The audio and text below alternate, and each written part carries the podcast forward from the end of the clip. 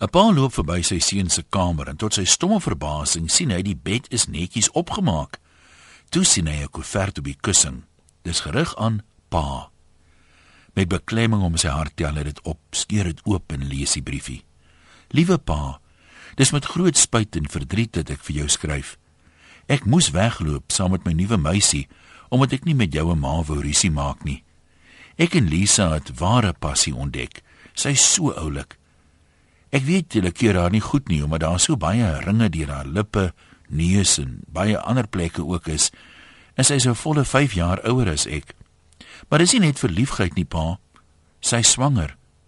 Ons wil sommer nog baie kinders hê. Lisa sê ons sal baie gelukkig wees. Sy het 'n woonwa wat iewers in 'n bos staan en daar is 'n hele hoop vuur maak hout vir die winter. Lisa het my ook geleer dat dagga nie net sleg is nie.